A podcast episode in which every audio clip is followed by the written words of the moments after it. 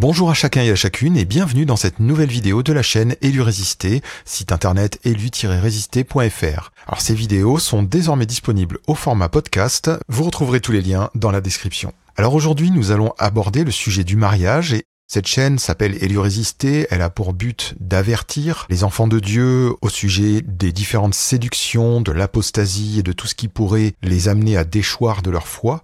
Donc on pourrait s'étonner de voir le mariage comme sujet relevant de l'apostasie ou de la séduction. Mais malheureusement, on voit bien au milieu des enfants de Dieu qu'il y a énormément de problèmes dans les couples, dans les foyers, et il nous a paru important, en tout cas nous pensons que le Seigneur nous a amené à prendre le temps d'exposer la volonté de Dieu quant au mariage. Qu'est-ce que c'est que le mariage? Pourquoi le mariage? Quel est son but aux yeux de Dieu? Pour les enfants de Dieu parce que, une fois encore, si l'on ne comprend pas la volonté de Dieu, on va prendre toutes sortes d'accommodements avec cette euh, volonté et on va euh, soi-même s'égarer. Donc on va prendre un petit temps pour faire en quelque sorte un exposé doctrinal du mariage. Ça n'est pas du tout une vidéo de type pratique avec des conseils sur comment trouver un époux ou une épouse. Euh, il y aura juste un petit truc comme ça à la fin de donner, mais euh, c'est plutôt un exposé simplement de la volonté de Dieu pour l'homme et la femme quant au mariage. Qu'est-ce que c'est et pourquoi Alors on commence euh, tout simplement avec un problème. Le problème de l'homme. À la création, dans Genèse 2 au versets 7 et 8, l'éternel Dieu forma l'homme de la poussière de la terre, il souffla dans ses narines un souffle de vie, et l'homme devint un être vivant. Puis l'éternel Dieu planta un jardin en Éden du côté de l'Orient, et il y mit l'homme qu'il avait formé. Bon, ça, c'est le récit de la formation de l'homme. L'homme a été créé, homme et femme, dans Genèse 1. Mais ici, dans Genèse 2, on voit que l'homme est formé. Et l'homme est formé avant la femme. Bon, ça, je pense que tout le monde le sait. Mais on va voir ici que, au verset 18, l'éternel Dieu dit, Il n'est pas bon que l'homme soit seul, je lui ferai une aide semblable à lui. Et là, on voit que Dieu déclare que la solitude de l'homme, eh bien, ça n'est pas bon. Dans Genèse 1, tout ce qu'il a fait, tout ce qu'il a créé, il a déclaré que c'était bon.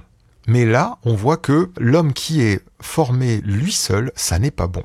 Et bizarrement, la suite, donc au verset Genèse 2, versets 19 et 20, nous dit L'Éternel Dieu forma de la terre tous les animaux des champs et tous les oiseaux du ciel, et il les fit venir vers l'homme pour voir comment il les appellerait, et afin que tout être vivant portât le nom que lui donnerait l'homme. Et l'homme donna des noms à tout le bétail, aux oiseaux du ciel et à tous les animaux des champs, mais pour l'homme, il ne trouva point d'aide semblable à lui. Alors là, c'est étrange parce que pour répondre aux besoins de la solitude de l'homme, eh bien, Dieu forme des animaux. En fait, on se dit, mais pourquoi il n'a pas formé d'autres hommes si c'était un problème que l'homme soit seul? Eh bien justement, c'est là l'enseignement. Il a formé toutes sortes d'êtres vivants et il les amène devant l'homme. Il les met en fait sous l'autorité de l'homme, on va dire. Hein. Euh, je reviens pas trop là-dessus. Et l'homme cherche cette aide semblable parmi les animaux et il ne la trouve pas. Donc, ce que Dieu veut nous montrer, c'est que l'homme avait besoin d'un vis-à-vis, une aide semblable à lui littéralement. Le mot c'est son vis-à-vis et il ne le trouve pas donc dans les animaux. La compagnie des animaux ne met pas un terme au problème de l'homme qui ne trouve pas parmi eux une aide qui lui soit semblable.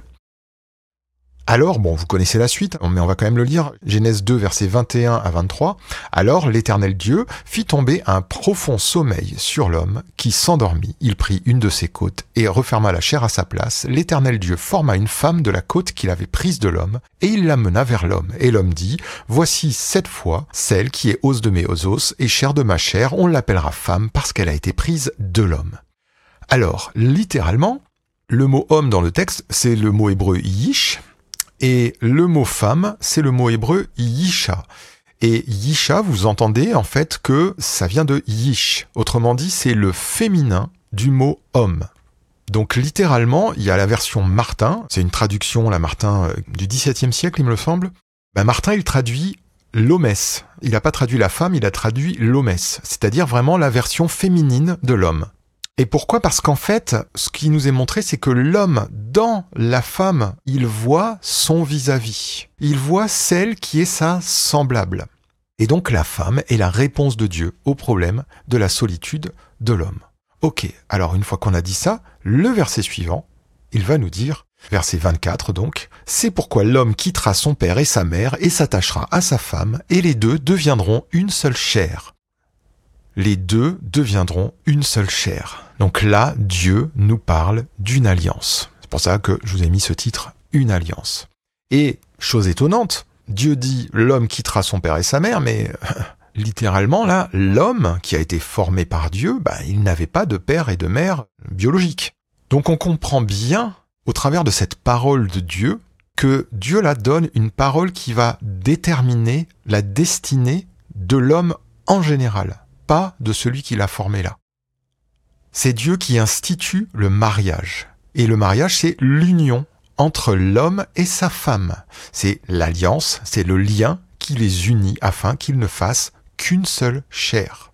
Notez bien donc que dès Genèse 2, vous avez la définition du mariage. Alors, ça s'appelle pas mariage dans la Bible, hein. je crois que le, le terme mariage, ça date du Moyen Âge, mais c'est cette alliance, ce lien, cette union, le fait de se lier l'un à l'autre, s'attacher, hein, le verbe s'attacher, là je voulais pas marquer, mais ça, ça veut dire vraiment se lier l'un à l'autre.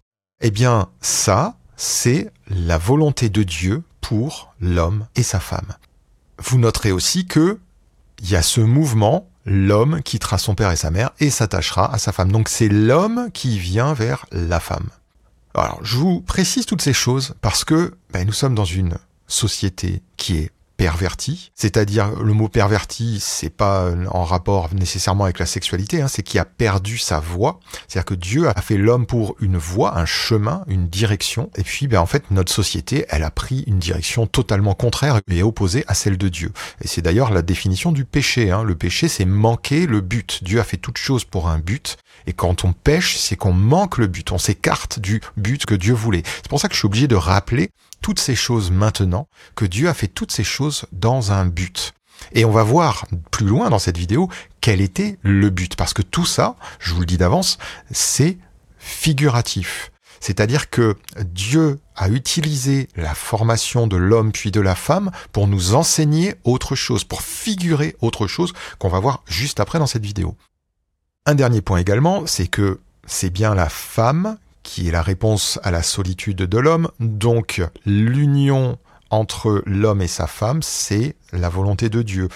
Il n'y a donc pas d'union entre deux hommes ou deux femmes. Je suis désolé de le préciser dans cette vidéo parce que je pense que tous ceux qui écoutent euh, ont déjà cette pensée, mais malgré tout, on est aujourd'hui, à cause, donc je dis, de ce dévoiement de la création, eh bien on est obligé de préciser ça, même à des enfants de Dieu qui sont parfois un peu déroutés par euh, la société qui les entoure. Alors, L'expression faire une seule chair, elle, ça ne parle pas de l'union physique en soi, mais du fait que parce qu'ils sont de même nature, contrairement aux animaux, ils peuvent s'unir pour ne plus faire qu'un seul être, un seul cœur, une même pensée, une même âme.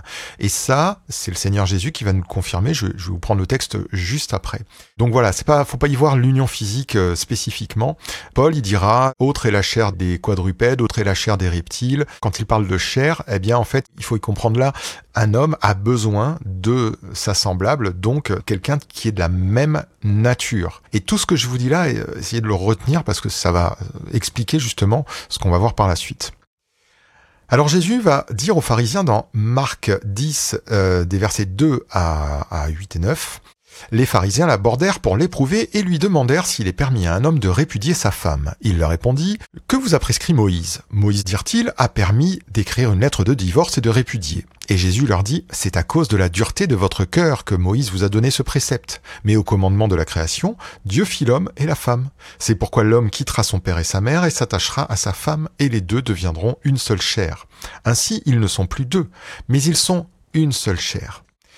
Ils sont une seule chair. Et notez bien donc que Jésus explique que les deux individualités s'unissent pour ne plus en faire qu'une seule. C'est pour ça qu'il y a ce, je vous ai figuré ça par euh, le classique bleu et rose hein, de l'homme et de la femme, mais j'ai essayé de le figurer par ce mélange, en fait, euh, que ces deux individualités, elles ne vont plus former qu'une seule et même individualité. Ça, c'est l'un des buts de Dieu. C'est cette réunion. Et donc il ajoute au verset 9 que l'homme donc ne sépare point ce que Dieu a joint. Le désir d'union entre un homme et une femme, eh bien c'est Dieu qui l'a voulu, c'est Dieu qui l'a institué. Je dirais même euh, cette solitude de l'homme comme étant problème, eh bien c'est Dieu qui l'a institué pour mieux y répondre et donc pour au travers de cela nous enseigner euh, ce que je vous propose juste après. Et donc Comme tout engagement, comme toute alliance, Dieu veut que nous respections l'engagement que nous avons pris l'un envers l'autre. Bon, ça c'est classique, hein, mais c'est toujours euh, pareil, c'est extrêmement important de le rappeler parce que de nombreuses fois dans la parole, Dieu nous enseigne que ne pas respecter sa parole, ne pas respecter l'engagement qu'on a pris, eh bien, c'est commettre un péché et qu'il vaut mieux se taire et ne rien dire plutôt que de pécher contre Dieu par nos paroles. Parce que si je dis d'une parole que je ne vais pas accomplir par la suite, eh bien, je commets un péché. Voilà, donc ça, c'est quand même important de le rappeler. Même si c'est pas forcément là ce que je veux traiter dans cette vidéo. Alors, on va avancer. Et puis donc, on va voir que l'homme n'est pas l'égal de la femme. L'homme et la femme ne sont pas égaux. Ah, alors là, vous me direz quoi? Mais Dieu n'est pas pour l'égalité entre les sexes? Eh bien non. Dieu n'est pas pour l'égalité, Dieu est pour l'équité. Alors, on va préciser ce que ça veut dire, hein. parce que évidemment, il faut savoir de quoi on parle quand je dis que l'homme et la femme ne sont pas égaux. Dans le Nouveau Testament, je ne vais pas vous citer tous les, tous les versets, mais bien entendu, quand Paul dit il n'y a plus ni juif, ni grec, ni homme, ni femme, il explique qu'il y a une égalité, qu'on soit homme ou femme, qu'on soit juif ou grec, quant au salut de Dieu en Jésus-Christ. Donc bien entendu, de ce point de vue, du point de vue du salut, l'homme et la femme, le juif, le grec, euh, le, jeune, le vieux et tout ce que vous voulez, on est tous égaux devant Dieu quant au salut que Dieu nous donne, quant au pardon que Jésus nous a acquis à la croix. Voilà, ça, il n'y a aucun problème là-dessus. Maintenant, vous verrez dans le Nouveau Testament hein, que euh, que l'on soit un homme, que l'on soit une femme, que l'on soit un maître, c'est-à-dire un, patron, euh, que l'on soit un serviteur ou un employé, que l'on soit un jeune, un vieux, une veuve, euh, etc. Eh bien, on a tous des versets qui nous concernent en fonction de ce qu'on est. Donc, il n'y a pas une égalité, mais bien sûr, il y a une équité. Donc on va voir par un petit, un petit dessin très simple, on va voir la différence entre l'égalité et l'équité. Sur la gauche, sur ce dessin, vous avez l'égalité, c'est-à-dire que on a donné une caisse euh, en bois aux trois personnages pour qu'ils puissent voir par-dessus la balustrade, et vous constatez bien qu'il y en a deux, l'adulte et puis le, plus, le, jeune homme, qui peuvent voir par-dessus la balustrade, mais le, le tout petit enfant, lui, n'est pas assez grand pour pouvoir voir par-dessus cette balustrade. Donc là, il y a égalité parce qu'ils ont tous reçu une caisse. Et puis sur la droite, vous voyez bien ce que c'est que l'équité, c'est-à-dire que on ne va pas donner la même chose à chacun, mais on va viser un même but c'est-à-dire que tous puissent assister au match. Voilà. Et donc pour que tous puissent assister au match, eh bien il faut distribuer les caisses de manière équitable, c'est-à-dire que celui qui n'en a pas besoin n'en est pas, et que celui qui en a doublement besoin en est le double. Et vous retrouvez cette pensée dans la parole. Je vous donne par exemple l'exemple de la manne, où Paul nous dit bah, celui qui en avait pris plus n'en avait pas de trop, et celui qui en avait pris peu en avait suffisamment. Il y a cette pensée-là. Et vous retrouvez cette pensée de l'équité à de nombreuses reprises dans la loi de Moïse, dans le Nouveau Testament, Paul la rappelle, etc. Et ça c'est important parce que la société dans laquelle nous vivons est gangrénée par un esprit égalitariste depuis de nombreuses décennies. Et cet esprit, il a commencé par revendiquer les mêmes droits pour les hommes et les femmes. Bon, Jusque-là, vous me direz, bah, c'est louable, hein, si des femmes ont, moins de droits que des hommes parce que ce sont des femmes. Bon, en soi, c'est pas équitable, justement, c'est pas juste, donc euh, pas de problème. Mais ensuite, eh bien en fait, cet esprit a amené la pensée suivante, c'est que comme il fallait les mêmes droits pour les hommes et les femmes, eh bien il fallait aussi les mêmes rôles dans la société pour les hommes et pour les femmes. Et là, on s'est mis donc à promouvoir bah, des rôles qui étaient plus plutôt réservé à la jante masculine, on s'est mis à promouvoir des femmes dans ces rôles, ainsi de suite, et puis petit à petit, la tendance a été parfois à jusqu'à inverser les rôles. Et en fait, on retrouve ce même esprit aujourd'hui, cette même manière d'agir dans les églises, où les hommes ont complètement abandonné le rôle que Dieu leur avait donné, et où les femmes, eh bien parce que ces hommes laissent leur rôle vacant, eh bien les femmes vont prendre ces rôles que Dieu ne leur a pas attribués au départ. Et ça, eh bien c'est extrêmement dommageable pour la bonne marche des églises. Et c'est important de le remarquer parce que les choses ne se sont pas faites brutalement. Elles se sont faites sur des décennies, petit à petit, un pas après l'autre. Ce qui fait que, pour la majorité des gens aujourd'hui, il y a des choses qui semblent normales dans l'Église. Mais Le maître étalon, c'est les Écritures. Les Écritures que le Saint-Esprit va éclairer. C'est ça le maître étalon. Et il faut partir des Écritures pour que l'Esprit nous montre ce que doit être l'Église. Or aujourd'hui, dans beaucoup d'églises, on part de ce que l'on voit dans les églises pour essayer de comprendre ou d'interpréter les Écritures. Eh bien non. Le maître étalon, ça va être l'écriture avec la révélation de l'esprit. Alors on va continuer sur cette pensée que l'homme est différent de la femme avec le texte de 1 Corinthiens 11 au verset 3. Voici ce que Paul nous dit. Je veux cependant que vous sachiez que Christ est le chef de tout homme, que l'homme est le chef de la femme et que Dieu est le chef de Christ. Donc là, Paul nous présente une hiérarchie. Alors, le mot chef, c'est le mot képhalé et ça veut dire la tête, le principal ou le chef. Voilà. Donc en gros là, on pourrait très bien dire que Dieu est la tête de Christ, que Christ est la tête de l'homme et que l'homme est la tête de la femme. Ça, ça nous montre une hiérarchie. Le chef ou la tête, c'est une hiérarchie. Et pourquoi j'insiste sur cette notion de tête ou de chef? Eh bien parce qu'en fait, ce passage de 1 Corinthiens 11, c'est le passage qui concerne le voile, le fait que les hommes doivent avoir la tête découverte et la femme la tête couverte. Et on va lire donc du verset 7 à 10. L'homme ne doit pas se couvrir la tête puisqu'il est l'image et la gloire de Dieu, tandis que la femme est la gloire de l'homme. En effet, l'homme n'a pas été tiré de la femme, mais la femme a été tirée de l'homme, et l'homme n'a pas été créé à cause de la femme, mais la femme a été créée à cause de l'homme. C'est pourquoi la femme, à cause des anges, doit avoir sur la tête une marque de l'autorité dont elle dépend. Donc là, on apprend deux choses principales. C'est que l'homme est la gloire de Dieu, la femme et la gloire de l'homme. Donc vous voyez, l'homme et la femme ne sont pas égaux, ils ont deux positions différentes. Alors c'est pas une histoire de y en a un qui est supérieur à l'autre ou pas. Non, ils ont deux positions différentes.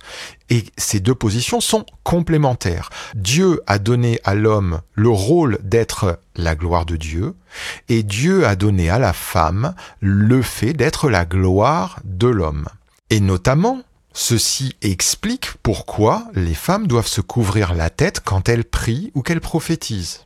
Elles doivent se couvrir la tête parce qu'elles sont la gloire de l'homme. Donc autrement dit, en se présentant devant Dieu pour prier, on doit couvrir tout ce qui n'est pas la gloire de Dieu. Pour vous donner un exemple très trivial, si j'ai un t-shirt Carrefour et que je me fais embaucher au magasin Leclerc, eh bien par respect pour mon employeur, je vais recouvrir mon t-shirt Carrefour parce que ça ne, ça ne, serait pas respectueux pour mon employeur de venir avec habillé avec euh, un vêtement euh, qui représente son concurrent. Eh bien là, c'est un petit peu la même chose. Quand l'homme et la femme sont présentes devant Dieu, eh bien en fait, on doit couvrir tout ce qui n'est pas la gloire de Dieu. Et la femme est la gloire de l'homme. Et c'est pour ça que Paul il ajoute après, parce que la femme a été créée pour l'homme, et la femme a été tirée de l'homme. Ça, on l'a vu dans la première partie. Mais, mais, tout de suite, il va modérer son propos. Il ne s'agit pas de dire que euh, la femme, euh, elle est inférieure ou que euh, je ne sais quoi. Non, c'est Dieu qui lui a donné cette position d'être la gloire de l'homme. Et donc il va ajouter au verset 11 et 12, Toutefois, dans le Seigneur, la femme n'est point sans l'homme, ni l'homme sans la femme, car de même que la femme a été tirée de l'homme, de même l'homme existe par la femme, et tout vient de Dieu. Donc là, Paul, il veut rappeler que c'est bien Dieu qui a institué ça. Et par ces deux versets, ben, il montre, il rappelle à l'homme que l'homme, il ne peut pas exister sans la femme. Donc dans sa sagesse, Dieu a voulu que l'homme ne puisse pas exister sans la femme afin que l'homme comprenne que son existence même est liée à la femme. Hein, c'est étonnant que dans la création, eh bien, la femme est tirée de l'homme, mais par la suite, eh l'homme pour exister, il est tiré de la femme, en quelque sorte. En tout cas, il sort du ventre d'une femme. Voilà, donc c'est l'équilibre de, la sagesse de Dieu pour cette création, afin que l'homme ne prenne pas un ascendant euh, outre mesure sur la femme. Eh bien, après avoir vu tout ça, on va arriver au grand mystère du mariage. Et le grand mystère du mariage, il nous est révélé dans Éphésiens 5, du verset 22 à 33. Femmes, soyez soumises à vos maris comme au Seigneur, car le mari est le chef de la femme, comme Christ est le chef de l'Église, qui est son corps et dont il est le sauveur. Voilà, là on y arrive. Christ est le chef de l'Église comme le mari est le chef de la femme. il y a cette, je vous ai parlé de chef, on retrouve la notion de chef, c'est la tête. Hein. Or, verset 24, de même que l'Église est soumise à Christ, les femmes aussi doivent l'être à leur mari en toutes choses. Marie, aimez vos femmes comme Christ a aimé l'Église et s'est livré lui-même pour elle, afin de la sanctifier par la parole, après l'avoir purifiée par le baptême d'eau, afin de faire paraître devant lui cette Église glorieuse, sans tache ni ride, ni rien de semblable, mais sainte et irrépréhensible. C'est ainsi que les maris doivent aimer leur femme comme leur propre corps, celui qui aime sa femme s'aime lui-même, car jamais personne n'a haï sa propre chair, mais il la nourrit et en prend soin comme Christ le fait pour l'Église, parce que nous sommes membres de son corps. C'est pourquoi l'homme quittera son père et sa mère et s'attachera à sa femme, et les deux deviendront une seule chair. Ce mystère est grand, je dis cela, par rapport à Christ et à l'Église. Du reste, que chacun de vous aime sa femme comme lui-même et que la femme respecte son mari. Donc le grand mystère du mariage, eh bien c'est que depuis le début, cette écriture nous montre que tout ce que nous avons lu nous parlait de la relation entre Christ et son Église. L'homme du jardin, c'était une image de Christ qui cherchait sa semblable. Le mariage, c'est cette image de l'union entre Christ et son Église. Voyez la solitude qu'on a lue au début de l'homme, il n'est pas bon que l'homme soit seul, eh bien c'est la solitude de Christ dans sa création qui cherche sa semblable, qui cherche son vis-à-vis. -vis. Voilà pourquoi l'Église est appelée l'épouse de Christ. Et voilà tout simplement en fait pourquoi Dieu a décidé des deux sexes. Dieu aurait très bien pu faire l'homme hermaphrodite. Il y a des modes de reproduction dans la nature qui sont asexués, où il n'y a pas de sexe, où il n'y a pas de, de, partie féminine et masculine, ou alors euh, que l'espèce a en gros les deux en lui-même. Les anges, il n'y a pas de reproduction des anges. C'est Jésus qui nous l'explique. Hein. Ils ne prennent pas de mari ou de femme. Bon, bien, si Dieu donc a donné à sa création que l'homme ait son vis-à-vis dans la femme, eh bien c'était pour nous enseigner Christ et l'Église. C'est ça le grand mystère. Et donc, cette perspective-là, nous allons maintenant l'étudier dans le rôle que Dieu a donné à l'homme et à la femme, parce qu'ils sont en rapport donc avec Christ et l'Église. Donc je reprends ce, même texte, hein. et là je vous souligne, or de même que l'Église est soumise à Christ, les femmes aussi doivent l'être à leur mari en toutes choses. Et pour la partie qui concerne les hommes, mais il la nourrit, donc sa chair, et en prend soin comme Christ le fait pour l'Église. Donc là, on voit bien que ce que Paul va indiquer comme précepte pour la femme et pour l'homme, c'est en rapport avec Christ et son Église. Alors ensuite, les deux directions qui sont demandées, donc pour la femme, c'est d'être soumise à leur mari, et pour les hommes, d'aimer leur femme.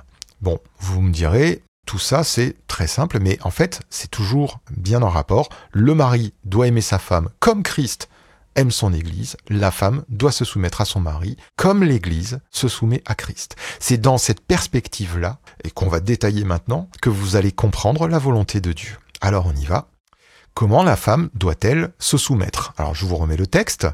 Soyez soumise. Le mot soumise, c'est le mot upotasso. Alors Petite parenthèse, on m'avait, il y a quelques mois, fait suivre un enseignement où on expliquait que dans ce verset 22, il n'y avait pas le mot soumise, donc upotasso que je vous indique là. Il n'y est pas, c'est vrai, mais dans certains manuscrits. Il y a beaucoup de manuscrits où il y est, c'est pourquoi il a été conservé dans la plupart des traductions. Mais quand bien même il n'y serait pas, il est juste dans le verset euh, qui précède où il est dit, soyez soumis les uns aux autres, et donc le verset 22 suit, les femmes à leur mari comme au Seigneur. Voilà comment c'est traduit dans les manuscrits où apparemment le mot manquerait. Donc c'est pas la peine de faire toute une histoire. Le mot, il y est, et s'il y est pas, il est dans le verset d'avant. Voilà. Et on va voir ce qu'il veut dire. Donc il est composé de upo, qui veut dire de, par, sous ou soumis. Donc voici un exemple d'un verset où on trouve ce mot, donc Romains 6, 14, car le péché n'aura point de pouvoir sur vous, puisque vous êtes non sous la loi, mais sous la grâce. Donc là, deux fois vous avez sous, et c'est le mot upo. Donc c'est être sous. Et il est composé aussi du mot tasso, qui veut dire désigner, instituer, soumis, destiné à, dévoué, décider, fixer, devoir faire. Donc encore un autre verset, Romains 13, verset 1er, c'est là où on trouve ce mot, donc envers, que toute personne soit soumise aux autorités supérieures, car il n'y a point d'autorité qui ne vienne de Dieu, et les autorités qui existent ont été tasso, instituées de Dieu. Donc littéralement, upotasso, c'est ce qui est placé sous ce qui est institué. Et donc, quand Dans Éphésiens 5, 33, Paul nous dit du reste que chacun de vous aime sa femme comme lui-même et que la femme respecte son mari. Le fait qu'elle respecte son mari, c'est qu'elle va se placer sous lui. Qu'est-ce que ça veut dire littéralement? C'est sous ce que le mari a institué. Alors là, je viens à la pensée suivante. Dans Genèse 2.18, Dieu avait dit il n'est pas bon que l'homme soit seul, je lui ferai une aide semblable à lui. Le mot aide, c'est le mot ezer en hébreu, qui veut dire aide ou secours parfois. Autrement dit, cette soumission de la femme ça n'est pas une soumission euh, bête et méchante. Voilà, le mari d'ici, eh ben, la, femme doit faire ça, et puis elle doit pas discuter parce qu'elle est sous les ordres du mari. S'agit pas de du tout de ça, ça n'est pas du tout la pensée de Dieu, mais elle doit se placer sous l'institution qui est donnée par le mari dans le foyer. De quoi s'agit-il? Il s'agit d'être cette aide, ce support au mari. Dieu veut que la femme se place au-dessous de son mari pour être un soutien, un support, un appui, une aide pour lui dans les choix et les décisions qu'il doit prendre pour toute la famille. Le chef, la tête, c'est le rôle que Dieu a donné à l'homme. Ça veut dire que c'est lui qui est responsable. Il est responsable des décisions du foyer. Et s'il ne prend pas les décisions, il en rendra compte à Dieu. Donc c'est lui qui doit prendre les décisions. Mais, mais, parce qu'il doit prendre ses décisions, eh bien Dieu va demander à la femme d'appuyer ses décisions, de supporter, voire même, je dirais parfois, d'encourager ses décisions. Parce que quand on est un, chef, on peut douter parfois du bien fondé de tel ou tel choix, on, peut ne pas être sûr de ce qu'il faut faire. Et en fait, un mari qui va avoir une femme qui lui fait confiance, donc c'est ça se placer dessous, c'est je te fais confiance. De la même manière que l'Église est placée, on va le voir juste après, se place sous Christ, elle fait confiance à la parole de Christ. Eh bien, c'est ainsi que les femmes doivent se soumettre à leur mari, comme l'Église se soumet à Christ. Après a ouvert la voie du salut, Jésus-Christ a besoin de son Église pour faire connaître au monde entier cette voie du salut. Alors, qu'est-ce qu'il fait? Eh bien, il s'appuie sur son Église pour accomplir son œuvre par elle et au travers d'elle.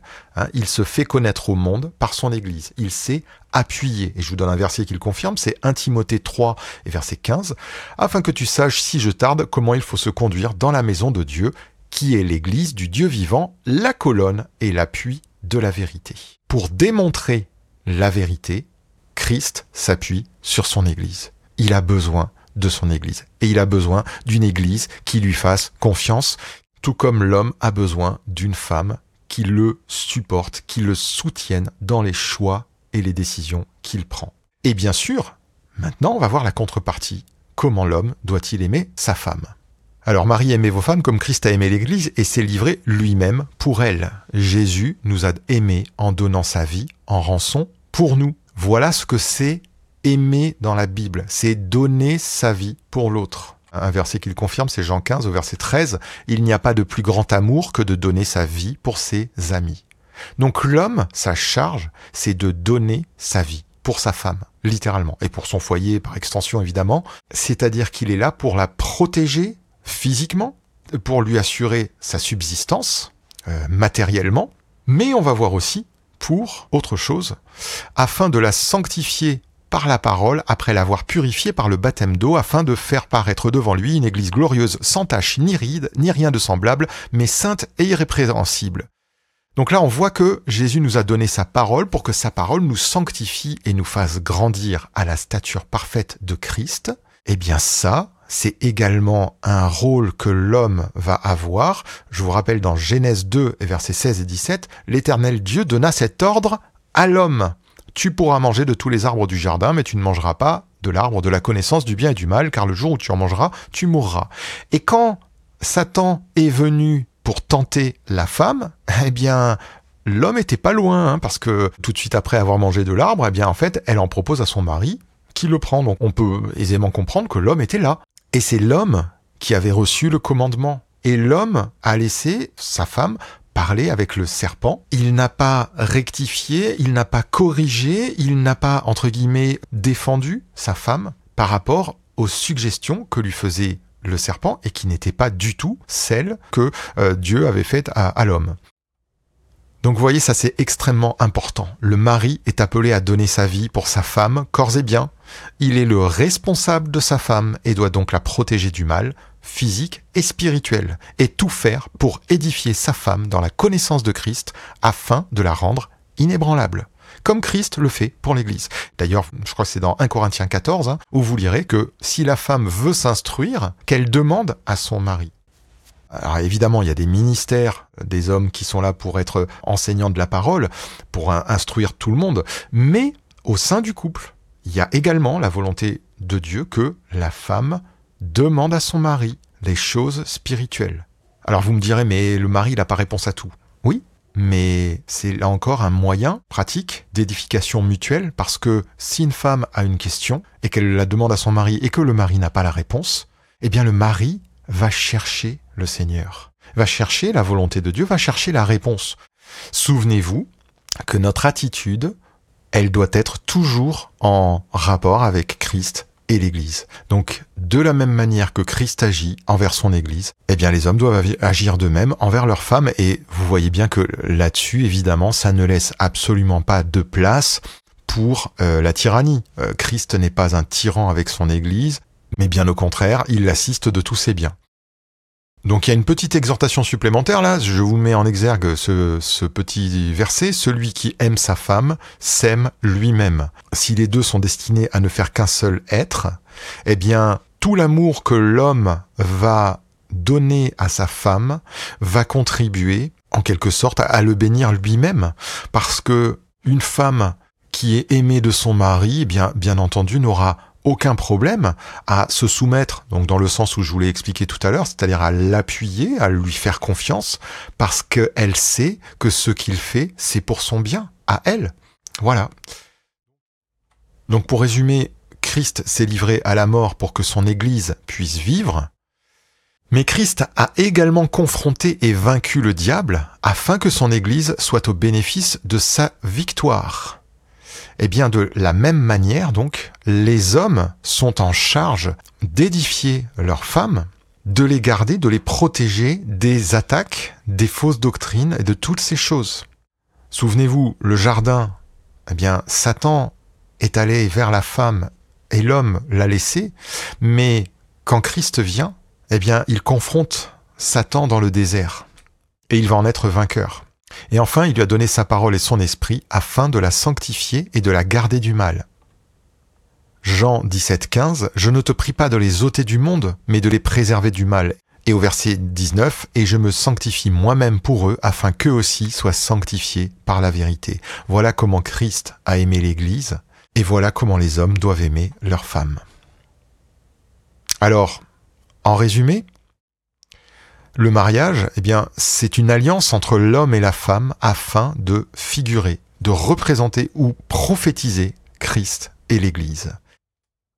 L'homme, image de Christ, est donc la tête du couple, ou le chef, on va dire. C'est donc lui qui doit insuffler les grandes directions de la vie du foyer. C'est lui, on va dire, qui doit trancher. Hein. Bien sûr, il y a de la communication dans un couple.